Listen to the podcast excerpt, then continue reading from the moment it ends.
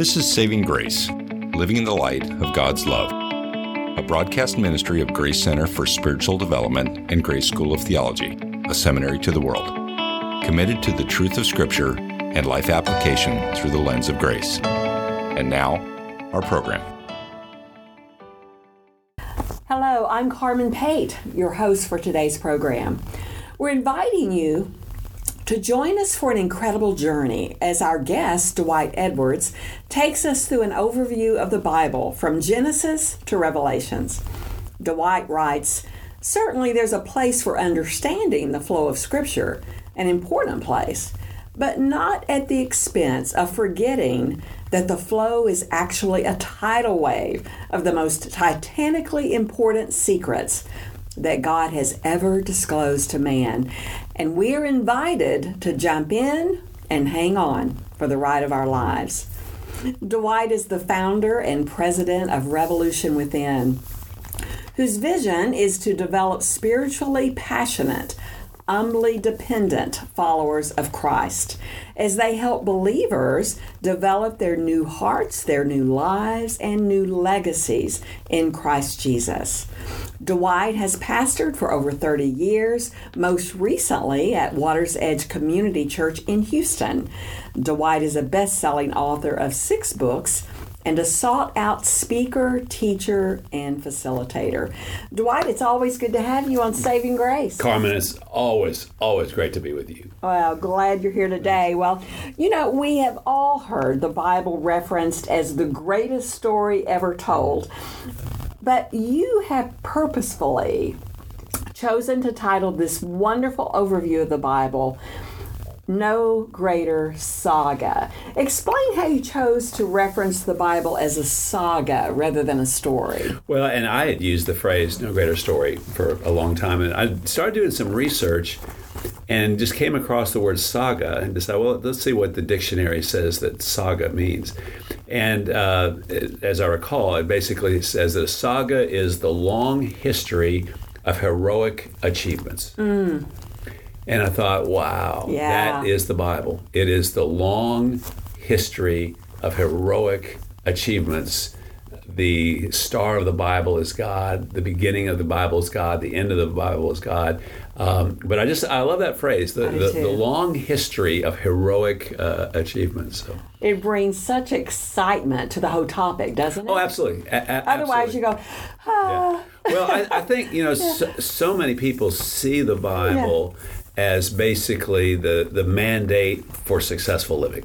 Yeah. No doubt, there's in, incredible amounts of truth on how to live life successfully. Mm-hmm. But I think we do well to ask what we mean by successful li- living. Yeah. And uh, I, I would say that uh, successful living Yeah. is a life that is laser focused on bringing glory to God. Mm-hmm. Uh, and that's exactly what the Bible does. The hero, the uh, the hero of the Bible, uh, or let's put it another way, um, the uh, the central focus of the Bible is not getting our lives fixed; it's getting God's name exalted.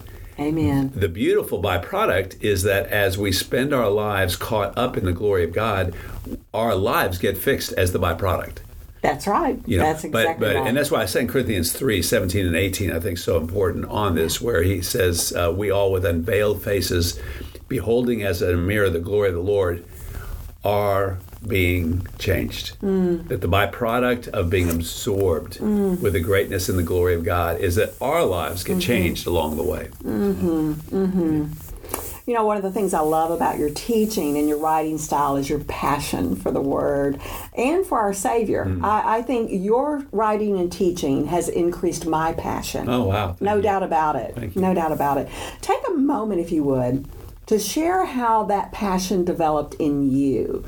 Because I'm afraid there's some listening to Dwight who don't have that passion. Yeah. Or had it and Yeah, lost it. Yeah. Well, I would one very much credit my primary mentor, Dr. David Anderson, uh, for introducing me to an approach to Christianity, and he has a wonderful message on Philippians chapter three called "True Success," uh, where he talks about the fact that the only thing Jesus ever said, excuse me, the only thing Paul ever said in terms of this one thing I do is. Yeah. to know Him, the power of His resurrection, the fellowship of suffering. So early on in my uh, growth as a believer, I was very, very fortunate to have that as a, a major emphasis. The, in fact, the major emphasis. Uh, and so, uh, one of the things I've, I've, I've come to say, or I guess I like, if, if people people are talking about okay what what will successful Christian living look like mm-hmm. I simply say well major on Psalm 27 4 and mm. minor on everything else and you'll be fine mm. now the Psalm 27 4 says this and it's the only thing David ever said this one thing I do yeah. but he said this one thing I do for, uh, excuse me um, uh, this one thing I do it's uh, one thing have I desired of the Lord that will I seek that I may dwell in the house of the Lord all the days of my life. And then he says, to behold the beauty of the Lord and to inquire in his temple. Oh. And I, I, think if you stay focused on that, mm-hmm. everything else pretty much takes care of itself. Doesn't and, and, and, so when we focus on number one, worship, the beauty of the Lord, mm-hmm, mm-hmm. Uh, learning uh, that. Um, uh, we are inquirers in his temple. You know, that's, that's kind of full meal deal. And so, yeah. I think I think you know that, but um, I think also a lot of the men and women I've I've read over the years mm-hmm. I really respect. Mm-hmm. They all had that in common that that that their greatest passion in life was not evangelism, although that was very very important. Of course, you know their greatest passion in life was not disciple making. Yeah. Their greatest passion in life was was Jesus. Yes. And then everything else just kind of spilled over uh, oh, yeah. from that. So um, I agree. Everything falls in place does, when absolutely. He is your focus. Yeah, exactly. So um, yeah, I love that. You know, when I read the Old Testament I'm really spellbound, really, by the, the stories of Moses and Joseph and Samuel and David and Esther and Ruth, etc. But the average reader like myself doesn't immediately connect the books of the Old Testament together.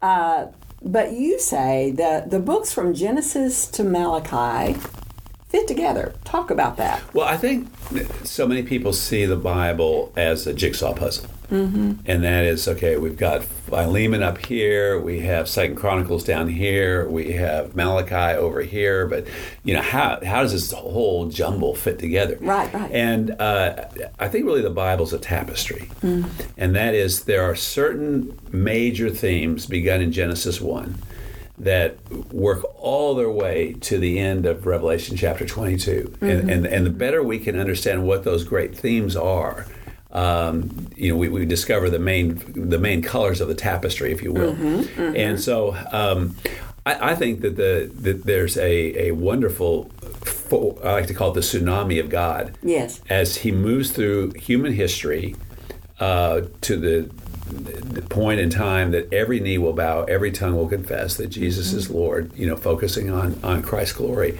Um, but I think that one of the most significant I guess, uh, baselines, if you will, is understanding the Abrahamic covenant. I think I think Genesis 12, 1 through 3 is almost impossible to overestimate how important that is for the whole of the rest of the Bible. Mm-hmm. And so uh, so in you know in um, this no greater saga, we, we spent a lot of time focusing on that. Yes, you know? yes. And and one of the reasons it's so important mm-hmm. is yes, he, he, does tell Abraham, "And you, all the families of the earth, will be blessed." And this is this is going to run its way all the way through to the uh, end of the uh, New Testament. Yeah. But he, it's repeated five times in Genesis, and that's something I think for a long time I, I never knew three times to Abraham, once to Isaac, once to Jacob, the phrase, in you all the families of the earth will be blessed. Mm-hmm. And then, you know, we we we fast forward to the end of the story, Revelation 5, 9, and 7, 9, and there's men and women from every tribe and tongue and people and nation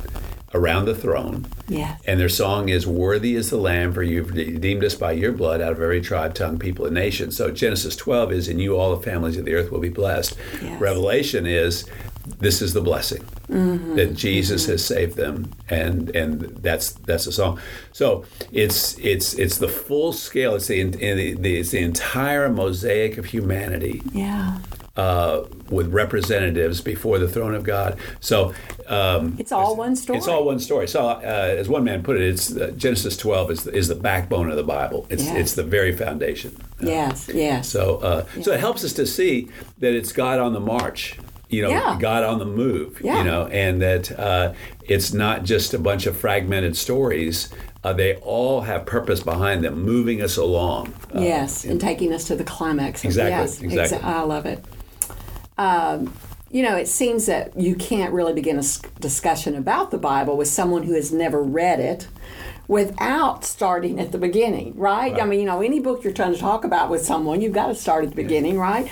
But provide your insight on the purpose behind Genesis 1 and 2, which you said is particularly important Yeah. as we start the story. Right, right. Um, well, I think the the significance of Genesis one and two is it is what we call the the creation uh, account. Yeah. And uh, what you find is God moving into um, into a, a world of, of chaos and darkness and begins refashioning uh, everything. And just kind of fast forward, what you have it by the time you, you, you end at Genesis 2, you have two perfect commodities, I'll call them. Okay. So, commodity number one is the creation. So, God moves in, Genesis 1 and 2, uh, separates the darkness from the light, the moon from the stars, um, you know, creates animals, creates vegetation, all these different things. Uh, and then, commodity number two is what is most precious to Him, and that's the creature, human beings. It's only of human beings that God says, in my image. Yes. I will create man, I'll create woman in my image. So at the end of Genesis 2, you have a perfect creature and you have a perfect creation. This sets the stage for the entirety of the rest of the Bible. And I don't think this is often uh, talked about enough. No. But, but basically, what you have is perfect creature, perfect creation. Life is beyond wonderful. It's, it's unspeakably great.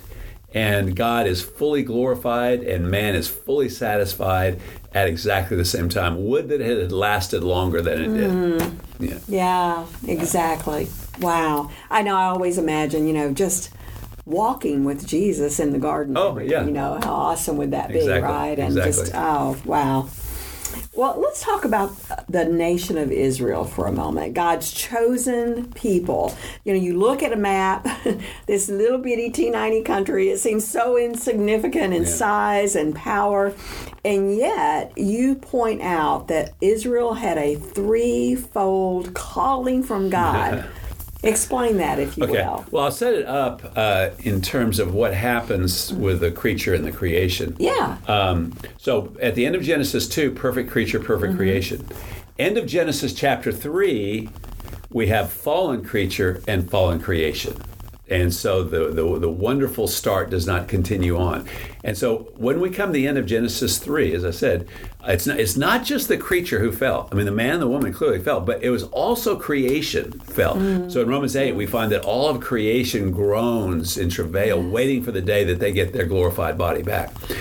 The entirety of the rest of the Bible is God's reclaiming both the creature and the creation at a titanically high price. Mm.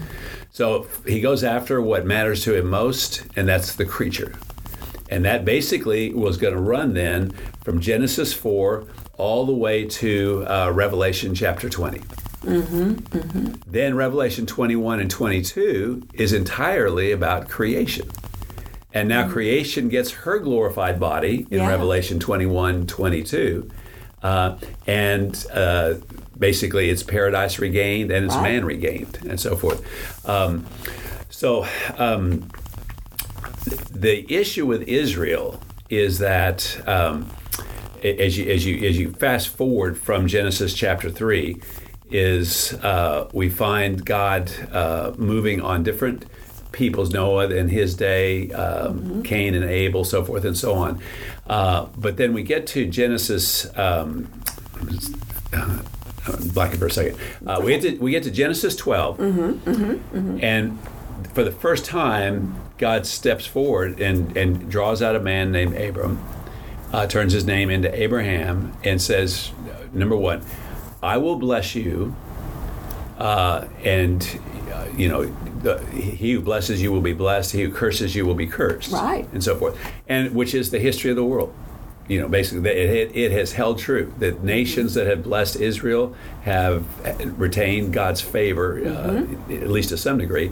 Nations that turn their back on Israel have experienced God's judgment. But the, the most important part is then he says, um, In you, all the families of the earth will be blessed. Whenever you see families, peoples, Gentiles, it, it, those are all just simply saying Jews. Is they're all just different words for that. But so what he's saying is that um, I'm going to use Israelites. I'm going to use the mishpacha, the the the uh, just the Jews, and they're going to become um, my uh, uh, rescue line to all the nations around. So the uh, reason I use the, the three uh, three things that they do Mm-hmm. is I think it, it, it makes for a, a good picture of what Israel was there for and really what we're here for as Yeah, well. yeah. So you remember Moses is walking along the backside of the desert one day, Mm-hmm. and he sees a bush, and it stops him in his tracks. Yeah. Uh, and he now says, I will now turn aside and see this great sight, why this bush burns and is not consumed. So I, want to suggest that what happened there in Exodus 3 with the burning bush mm-hmm. is the perfect picture of what Israel was supposed to be to the nations around. Mm. Israel was created by God to be his burning bush. Mm. What Moses, what God was, what the burning bush was to Moses is exactly what the Israelites were to be to the nations around. So the, the bush did three things. One, it reflected the character of God. The fire in the bush was God Himself. And so when they, they, look, the, the, the, the role of the Israelites then is to, to Reflect the, the, the character of God of the nations around. Secondly, um, it uh, relayed the word of God. It was out of the, uh, the bush that God spoke Yes, yes. aud- audibly and so forth. And then the third one, and I think this is uh, usually overlooked, is it was there to provoke curiosity. It was there to stop the nations in their tracks, Wow. just as it had done for Moses.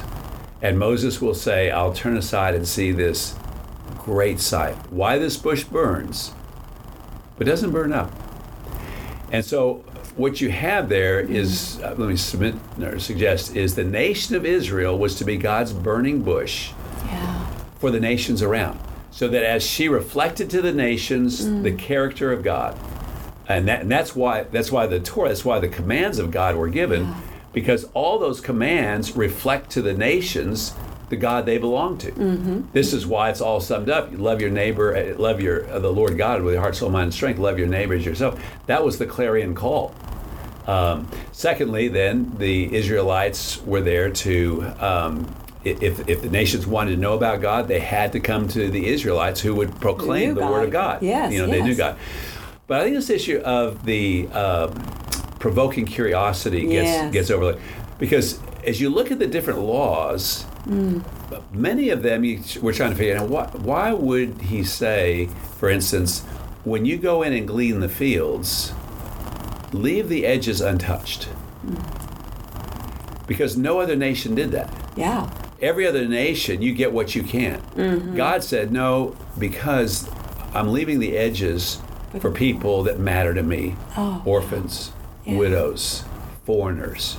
You leave those edges alone because they're reserved by me for them. No other nation even thought about doing that. So it's a surprise. It's the factor. surprise factor. It's exactly it. Um, Then uh, he would talk about um, s- different kinds of seed and different kinds of clothes that you Yeah. don't mix them.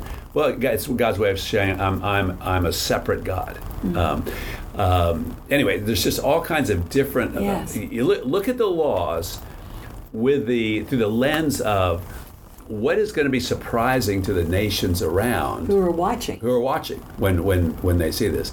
Um, so you know all the Ten Commandments. Well, you know, just a simple one: you shall make the Sabbath holy. Well, no other nation ever thought about taking a day out of a week to enjoy God. Uh, but God said, "No, you do that because I matter most." And I'll and I'll make sure the crops and the grains come through, which they did. You know, Yeah. so it's it's it. I think it's a, a much more exciting way of looking at all Yeah. these laws Yes. and saying, you know, they're not they're not there primarily to keep Israel out of trouble. Right. They're not there primarily to keep Israel healthy, although many of the commandments that will be the byproduct. Right. They're there to catch the attention of cynical, unbelieving nations around and invite them to the party. Yeah. It's a, it's a way of being able to say to the to the world around, our God rocks. Absolutely. Your gods cannot get the jobs done. Give them up Yeah. and come see. Uh, and there was a very short period of time where that actually worked, and that was during the reign of Solomon. And during the reign of Solomon, uh, Israel became legendary. Oh, so much so that the Queen of. Sheba makes her way over. The kings of the earth come over. They want to see. That was Wanted to supposed see if it was true. that, all these that was yeah, that was Yeah. supposed to be normative Christianity. That was supposed to be everyday kind of living. Uh, sadly, uh, it just didn't happen. No, uh, no. nearly often enough, and and that's one reason that God is has such white hot jealousy on the issue of, of uh, idolatry. Mm. Because idolatry essentially is is is calling to the nations out outside. Our job, our God can't get the job done. We need to borrow from your gods. Mm. Could you lend us some of your gods, so that when our God doesn't come through, these gods will come through. when God is. Saying, sad. so so sad, so sad. Um, I, I, I just love the, the, the whole picture uh, of, of you know why he chose Israel and their calling because he could have chosen this you know a huge nation Yeah, exactly. that had power and had all these things on their own yeah, but it wouldn't have received the attention but he chooses this insignificant little T90 right. country to do incredible things as long as God was their focus. Exactly. Right? Yeah. And that's all he asks of us. Let God be your focus. It doesn't matter if the world thinks you're insignificant. That's right. Let me show the Yeah. world what I can do through an through a so-called Absolutely. insignificant being, right? well, exactly, and that's why I, I would then go on and say that Yeah. that that is our calling as believers is. today is that we're here to be God's burning bush. Amen. And so we're here, first of all, to reflect the character of God to the nation, nations around. It's called Mm-hmm. love, joy, peace, all the different fruits of the Spirit. Yeah. We're here to uh, proclaim the unedited, undiluted Word of God Yeah. to people around so their lives get changed. Ah. And especially, and I think this is what's so overlooked, we're here to be God's walking wow factor. Yes, yes. We're to be his surprise agency. We're to be his Right. marketing agency. Yeah. Um, and and basically live lives that stop people in their tracks, Mm-hmm. cause them to scratch their heads and say, "I want to know more." I would say, as an aside, I think the single greatest mistake evangelical Christianity Christians have made, particularly in the United States, is we're seeking to win people before we wow them. Oh, yeah. We we have not laid the foundation of surprise. Not given them a reason That's to it. want what we have. Exactly, and that's why Peter, you know, Yeah. will will say, "Be ready always to give an answer to everyone who asks you of the reason for the hope that's in you." In other words, you're God's burning bush, and they're Yeah. going to start asking questions. Uh, it, it's show and tell, if you will. Yeah. So um, I, that's where I, I think that this becomes very, very significant in terms as we move forward into the New Testament Mm-hmm. and the great calling of God upon His people. Be the burning bush you are created to be, love and it. these are the big three. That's these right. are the big three. That's right. So- Well, that's quite a, a, a calling and challenge for all of us. Oh, absolutely. And, uh, But wow, what a beautiful. If people just understood, Yeah. Dwight, what a joy filled, abundant life you would have if you do just those things. Absolutely, absolutely. Just those things. You know, I, I first got that picture from a book by Major Ian Thomas called The Saving Life of Christ, which is a phenomenal, phenomenal read. Yeah. And I, I love the title of his chapter on the burning bush. And the title of the chapter is this Any Old, any old Bush Will Do. And that I was his point. that. Yeah. Is that this was not Yeah. you know this was not a supersized bush. This No. was just a regular bush. Yeah, You yeah. know, but a regular bush inflamed by God makes all the difference. It truly does. Well, I, I knew our time was going to fly today. We're, we're going to have you back next Okay, week, great. and we'll begin next week talking about the covenants.